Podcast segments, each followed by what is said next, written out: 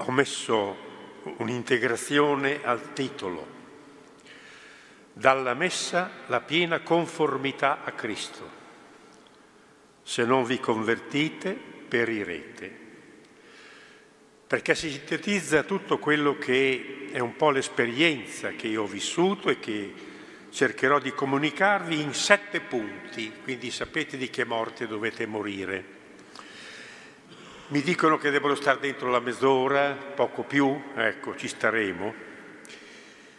Quindi considerazioni introduttive, la Quaresima, segno sacramentale della nostra conversione, tre, il segno del pane, quattro, Padre Pio e la Santa Messa, quinto, il dinamismo trasformante dell'Eucarestia, sei, gaudete ed exultate la chiamata di tutti alla santità. Vademecum, è il punto settimo, vademecum per l'adorazione. Allora, primo punto, considerazioni introduttive. Ringrazio Padre Francesco Di Leo per avermi invitato a San Giovanni Rotondo, offrendomi la possibilità di sperimentare di persona quello che ho conosciuto e condiviso solo per interposta persona l'evento cioè della grazia connesso alla vita e alle opere di San Pio da Pietrelcina.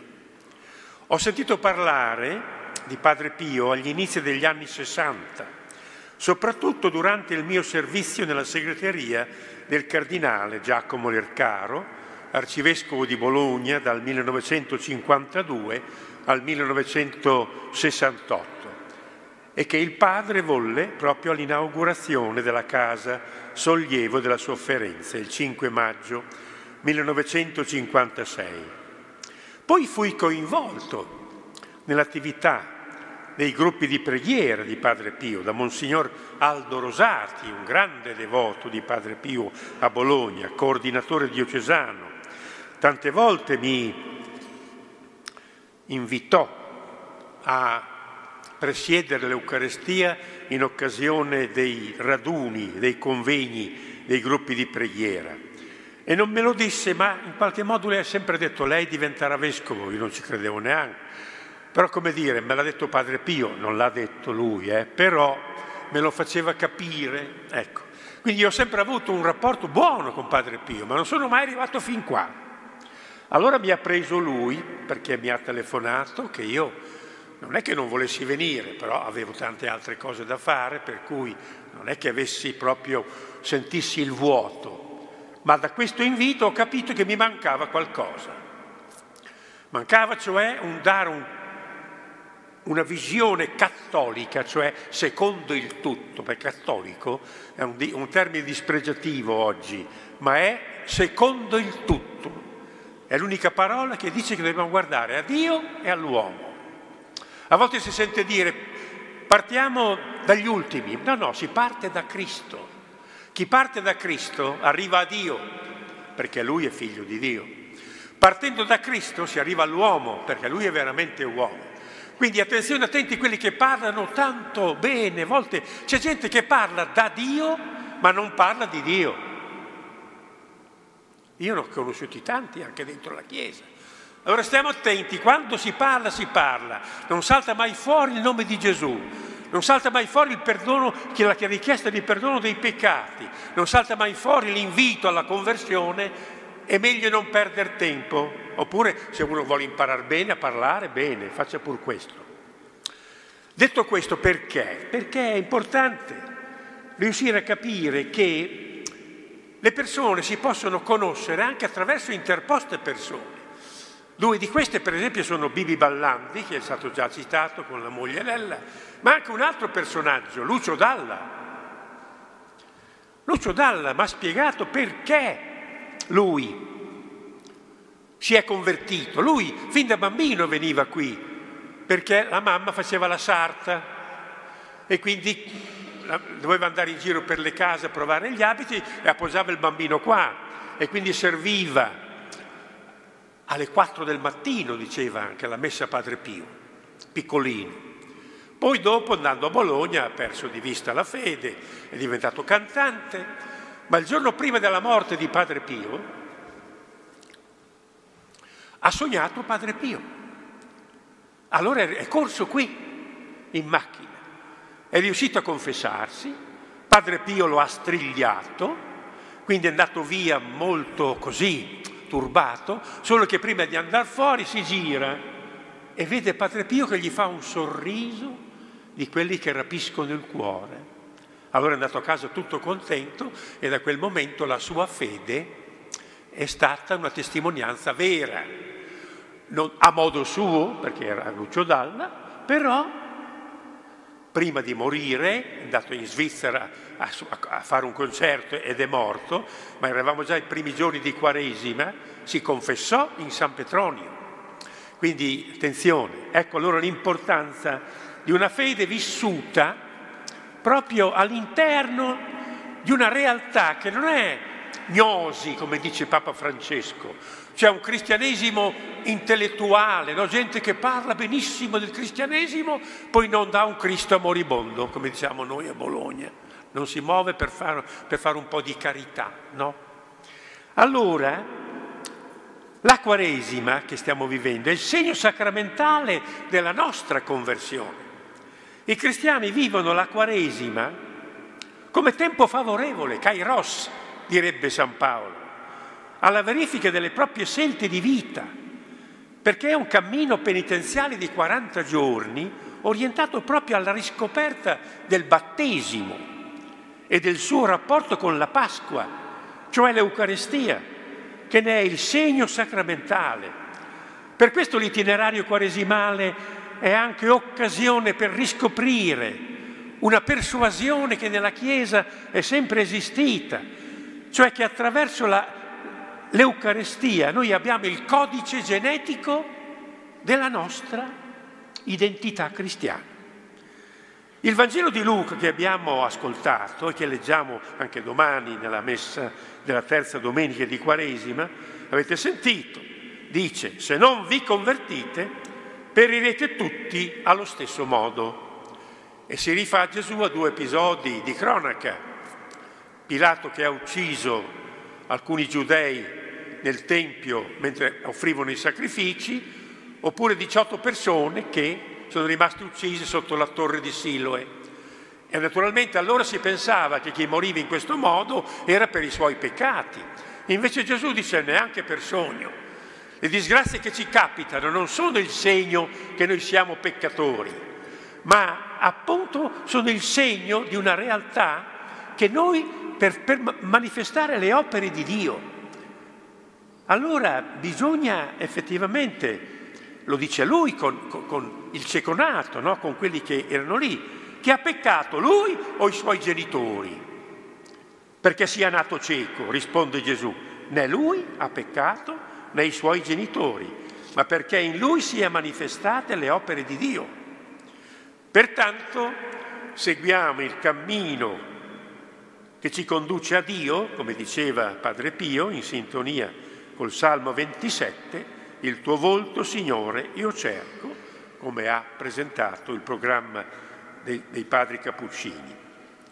La Costituzione Gaudium et Spes del Concilio Vaticano II dice che di fronte alla complessità del mondo attuale, emerge, emergono con maggiore frequenza le grandi domande che stanno alla base della nostra vita. Chi sono? Che sto a fare al mondo? Cosa c'è dopo? Che senso ha la morte? Perché cerco la felicità e non c'è niente qui che me la possa dare in modo definitivo? Né il denaro, né i poteri, né i piaceri della vita, cose belle, ma finiscono, finiscono. Allora dobbiamo cercare di capire. La Chiesa crede, dice la Gaudium Spes, che Cristo dia a ciascuno di noi la luce e forza per rispondere alla sua suprema vocazione e per scoprire che non c'è in terra alcun nome in cui gli uomini possano salvarsi. Pertanto Cristo è la chiave, il centro, il fine di tutta la storia umana. di tutta la storia umana. In tale prospettiva dobbiamo discernere negli avvenimenti e nelle circostanze della vita quali siano i veri segni della presenza di Dio e del suo disegno salvifico. Così potremo orientare la nostra conversione nel senso giusto e fare leva sui tempi e i momenti che solo Dio dispone. Terzo punto, il segno del pane. Dopo la moltiplicazione dei pani e la forte determinazione della folla che vuol farlo re, Gesù dice parole molto importanti. In verità, in verità vi dico, voi mi cercate non perché avete visto dei segni, ma perché avete mangiato di quei pani, a ufo aggiungo io, e vi siete saziati. Datevi da fare perché, per il cibo che non dura, che, che non, vi, non datevi da fare per il cibo che non dura, ma per il cibo che rimane per la vita eterna e che il figlio dell'uomo vi darà. Ma i giudei insistono nel chiedere un segno, a conferma della verità delle sue parole, e ricordano la manna che ha dato loro Mosè come pane disceso dal cielo. Ma Gesù dice subito, non è stato Mosè a dare il pane dal cielo, ma il Padre che dà, il, padre che dà il pane, quello vero, che dà la vita al mondo. E allora dissero, Signore, dacci di questo pane. E Gesù senza mezzi termini parla chiaro, io sono il pane vivo diseso dal cielo. E i giudei si misero a mormorare dicendo, costui è figlio di Giuseppe? Come può darsi da mangiare? Come può discendere dal cielo? E allora qui cominciano i guai. Gesù insiste, non è che cambia discorso. Io sono il pane vivo disceso dal cielo. Se uno mangia di questo pane vivrà in eterno. E il pane che io darò è la mia carne per la vita del mondo. Da quel momento molti discepoli se ne andarono, ma Gesù non modificò il suo insegnamento, anzi il Vangelo dice, ah, si rivolse ai, ai suoi e disse, volete andarvene anche voi? Non è che adattano il messaggio evangelico come spesso cade oggi, che lo adattano alla mentalità del mondo il Vangelo non è modellato sul mondo, è modellato su Dio. Ma non ci stanno, oh, verrebbe da dire peggio per loro, eh, se non capiscono. Non è un buon discorso, ma alla fine non posso cambiare il Vangelo per far piacere a quello che la pensi in un modo o la pensi in un altro. Il Vangelo è il Vangelo, noi dobbiamo convertirci e credere al Vangelo.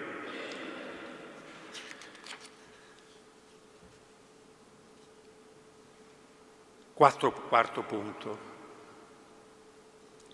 Padre Pio e la Santa Messa. Adesso a questo punto mi pulisco un po' le labbra perché le mie sorelle quando sono a casa dicono quando padre ti viene la, la saliva ai lati, pulisciti! E allora io mi, mi pulisco.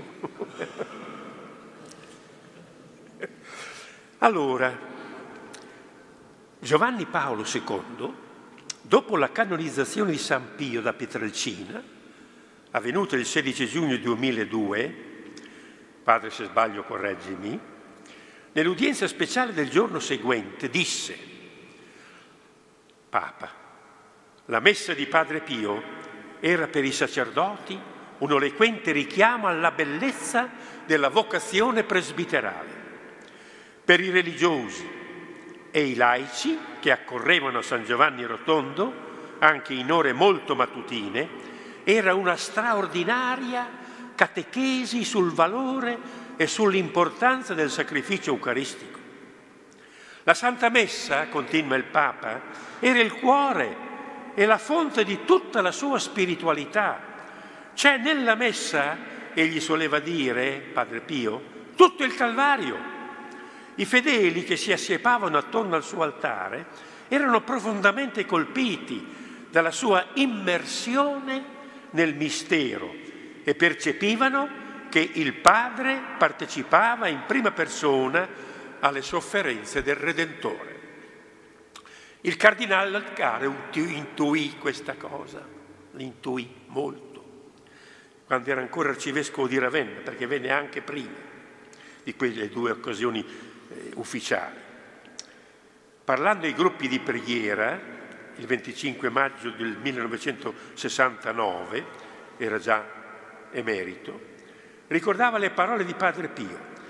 Diceva, lui riferiva che Padre Pio diceva, il mondo potrebbe stare anche senza il sole, ma non può stare senza la messa. Era quella consapevolezza che all'inizio del cristianesimo manifestarono i martiri di Abitene, in Africa, nell'attuale Tunisia, che prima di essere uccisi, perché scoperti mentre celebravano la messa ed era stata proibita, loro dissero al persecutore non possiamo vivere senza la cena del Signore. Padre Pio disse ancora il cardinale Ercaro ai gruppi di preghiera, ha anticipato di 50 anni. Senti, questa è una cosa importante, sia per Padre Pio sia per chi vuol capire bene la liturgia. Pensano che Padre Pio fosse legato al vecchio rito, no, lui sapeva a memoria le formule latine, ma lo spirito, dice il cardinale Ercaro, anticipò di 50 anni, cioè la liturgia una volta era considerata solo un insieme di rubriche, Dice lui ha capito che il mistero della, della, messa era il mistero della croce. Quindi ogni volta che diceva la messa perché? La gente rimaneva incantata? Perché saliva con Cristo sulla croce e viveva la crocifissione che poi aveva nelle stimmate. Quindi aveva capito il mistero della messa. E non c'è niente, dirà poi il concilio più importante della messa, che diventa la fonte e il culmine di tutta l'evangelizzazione. E allora arriviamo al quinto punto, eh? andiamo avanti spediti. Eh? Dinamismo, il dinamismo trasformante dell'Eucarestia. Perché a volte dicono che Papa, che il Cardinale Arcare era un Papa pacifista, ma neanche per sogno, io l'ho conosciuto bene, era il, l'arcivescovo della Messa, Sapete cosa aveva scritto là nel suo altare? Se condividiamo il pane celeste, come non condivideremo il pane terreno? E perché era così, ammirava così Padre Pio? Perché aveva visto che in lui, in Padre Pio, c'era in modo estremo quello che anche lui viveva, cioè una liturgia aperta alla carità, Padre Pio che celebrava la messa in quel modo, ma poi pensa a, all'ospedale, sollievo della sofferenza. Quando io diventai segretario del cardinale Lercaro, in casa sua mi sembrava di essere entrati in un altro seminario, anziché uscire da uno. Aveva 70 giovani che manteneva gli studi, che altrimenti non potevano studiare. E quindi manteneva lui, ma vivevano con lui in casa, 70 bocca da sfimare, tutti i giorni, dormivano in ogni angolo dell'arcivescovado. Poi quando andò via fece costruire un, un, istituto che esiste ancora oggi e che continua la sua attività. Ma per dire che il Padre Pio aveva visto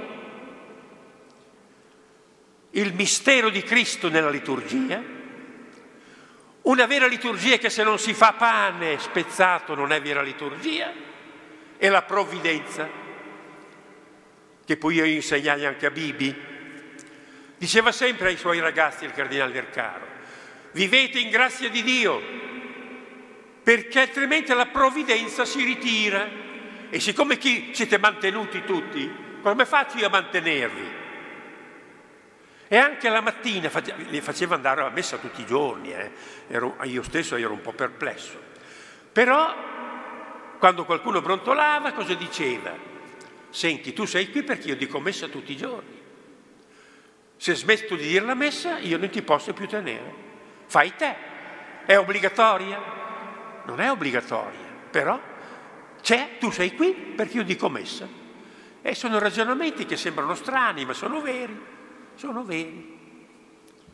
Allora questo dinamismo dell'Eucarestia cosa dice? Ecco, toglie innanzitutto un dualismo tra la parola e il sacramento. E diciamolo subito, oggi si parla parola, parola, parola, parola e molte volte non salta fuori mai il nome dell'Eucarestia. Questo a me dispiace. Perché la parola dice l'Evangeli Gaudium, che viene spesso citata ma solo nelle parti che interessano, dice così l'Evangeli Gaudium. Abbiamo ormai superato al numero 174 per chi non ci credesse, eh? ecco.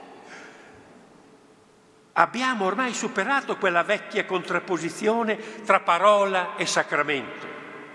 La parola proclamata, viva ed efficace, prepara la recezione del sacramento e nel sacramento tale parola raggiunge la sua massima efficacia. La parola che non converge nel sacramento, non voglio dire altro per non dire delle, delle, delle eresie, però non è quella che Gesù ha detto. Fate questo in memoria di me. E cos'è questo? L'Eucarestia Cosa fa il prete? Comincia con la parola di Dio, poi quella parola, lui va all'altare e diventa pane. Questa è la sintesi del segno che la folla non vide nella moltiplicazione dei pani. Allora, sapete cosa diceva il poeta e accademico di Francia Paul Claudel? Ha scritto che la quintessenza del cristianesimo cioè il punto decisivo in cui può essere riassunto, è l'Eucarestia. E il gesuita scienziato, filosofo e teologo Teilhard de Chardin ha espresso la convinzione che anche nel nostro tempo si possono pronunciare queste parole. L'Eucarestia invade l'universo. Essa è il fuoco che corre sulla sterpaglia. È il colpo che fa vibrare il bronzo in senso generalizzato, ma vero, possiamo dire che le specie sacramentali sono costituite da, dalla totalità del mondo e la durata della creazione è il tempo richiesto per la sua consacrazione. Papa Benedetto ha detto una cosa formidabile, ha insegnato nel Sacramento Un Caritatis che la conversione sostanziale del pane e del vino nel corpo e nel sangue di Cristo pone dentro la creazione il principio di un cambiamento radicale, una specie di fissione nucleare introdotto nel più intimo dell'essere, che suscita un processo di trasfigurazione della realtà che, il cui termine è la trasfigurazione del mondo. Quindi noi andando a messa se ci immedesimiamo un millesimo, come faceva Padre Pio, contribuiamo a trasformare il mondo. Perché il mondo va male in Italia? Perché non vanno più a messa. Questo è il problema. Cosa ha detto Gesù? Chi mangia la mia carne e beve il mio sangue ha la vita eterna e io lo risusciterò nell'ultimo giorno. Ma di chi non mangia questo pane non ha la vita eterna. Lo dice lui. Noi nella liturgia li saltiamo molte volte questi pezzi. Quindi quanta gente che non mangia più l'Eucarestia, come può salvarsi? Certo, Signore, le, le, vie del Signore sono tante, ma ho l'impressione che uno non può scegliersela da solo, rifiutando quello che è il giorno fatto dal Signore.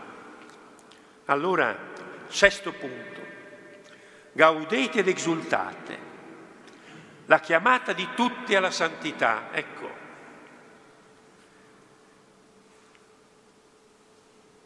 Come tempo siamo arrivati al secondo, alla fine del secondo decennio del ventunesimo secolo e Papa Francesco nell'Evangeli Gaudium scrive che da più parti assistiamo ad una desertificazione spirituale frutto di una società che vuole costruirsi senza Dio e diventa sempre più sterile.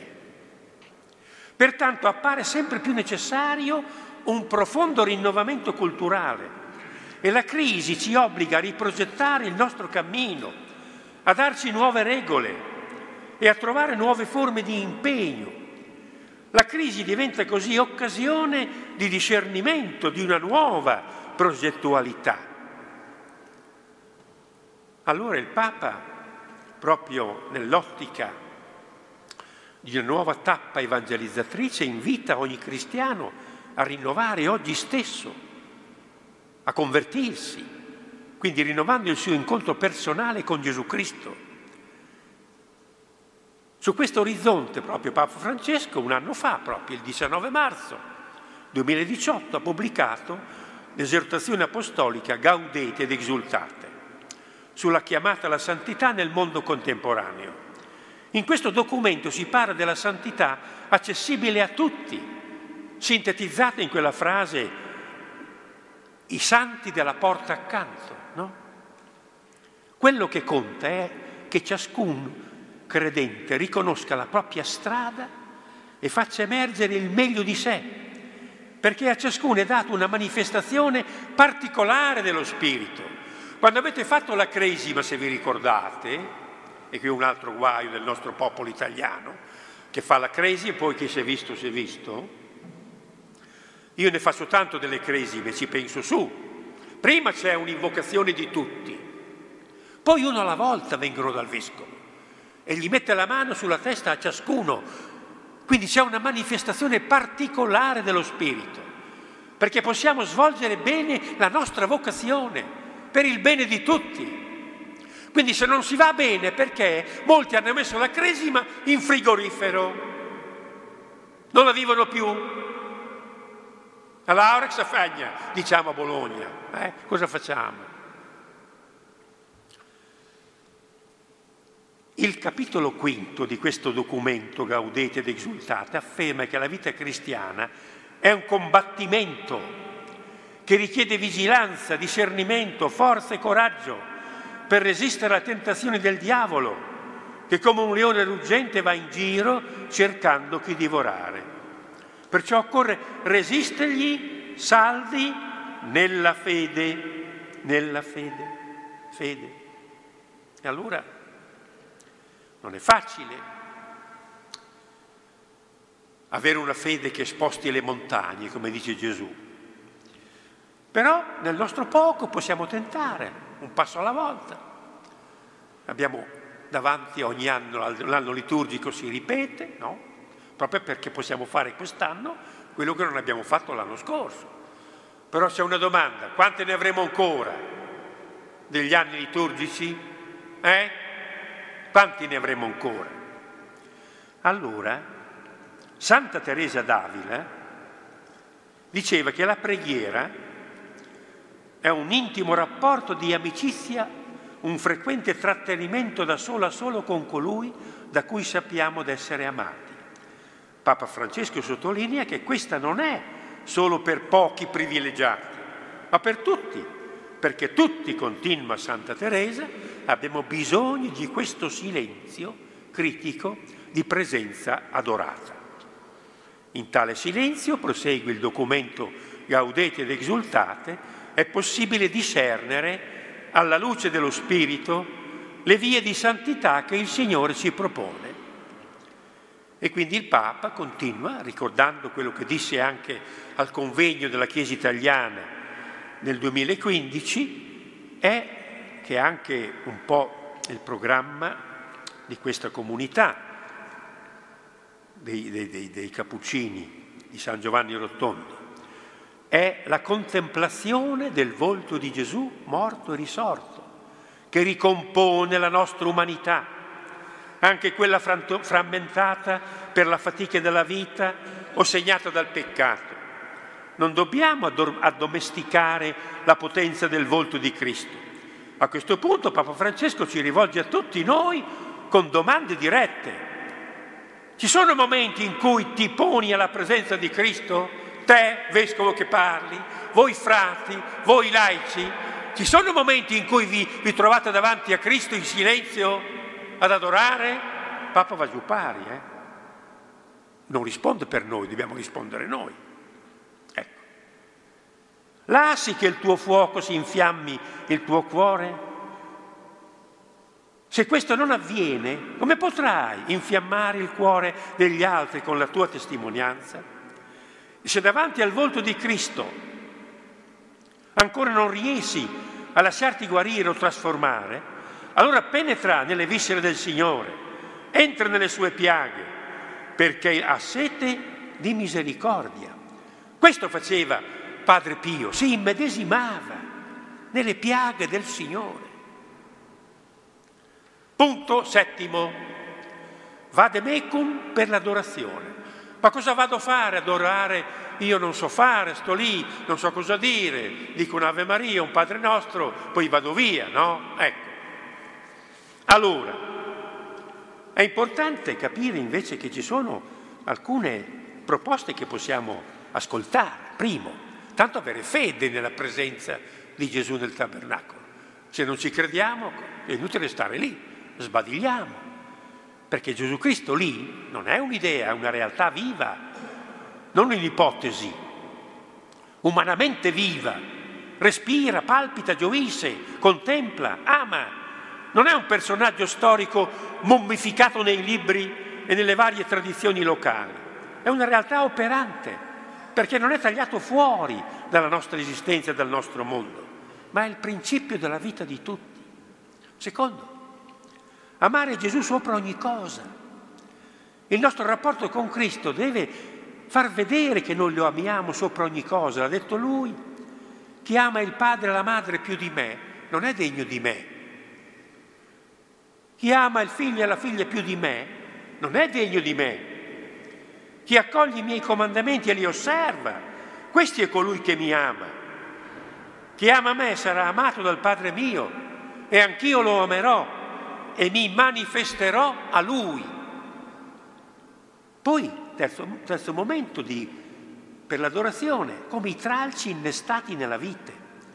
Se cerchiamo di mettere ordine nella nostra vita, ci impegniamo veramente perché l'amore verso Dio e il prossimo diventi la regola, allora di fronte al mistero dell'Eucarestia ci accorgiamo che Dio in Cristo ci avvolge con la sua presenza, come le, la vite con i tralci, come il, il tralcio non può far frutto se non rimane nella vite, così neanche voi se non rimanete in me. E poi adorare vuol dire tirar fuori davanti a Lui, uscire allo scoperto. Per esempio, il cantico dei cantici dice una cosa molto bella, no? In seminario noi ce lo proibivano quando ero ragazzo io, il, il cantico dei cantici. Naturalmente era il primo che andavamo a leggere, però perché sembrava un canto scandaloso, invece racconta l'amore tra Dio e l'umanità, tra Cristo e la Chiesa. Sentite mo cosa dice, o mia colomba, che è la Chiesa, che è il popolo di Dio, che stai nelle fenditure della roccia, nei nascondigli dei dirupi, mostrami il tuo volto, fammi sentire la tua voce, perché la tua voce è soave, il tuo viso è incantevole.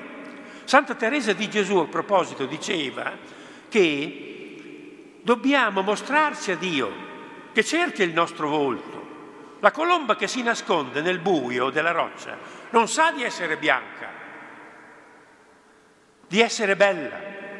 Dio ci invita a uscire allo scoperto e a rimuovere le maschere che il tempo dei compromessi ha posto nei nostri volti.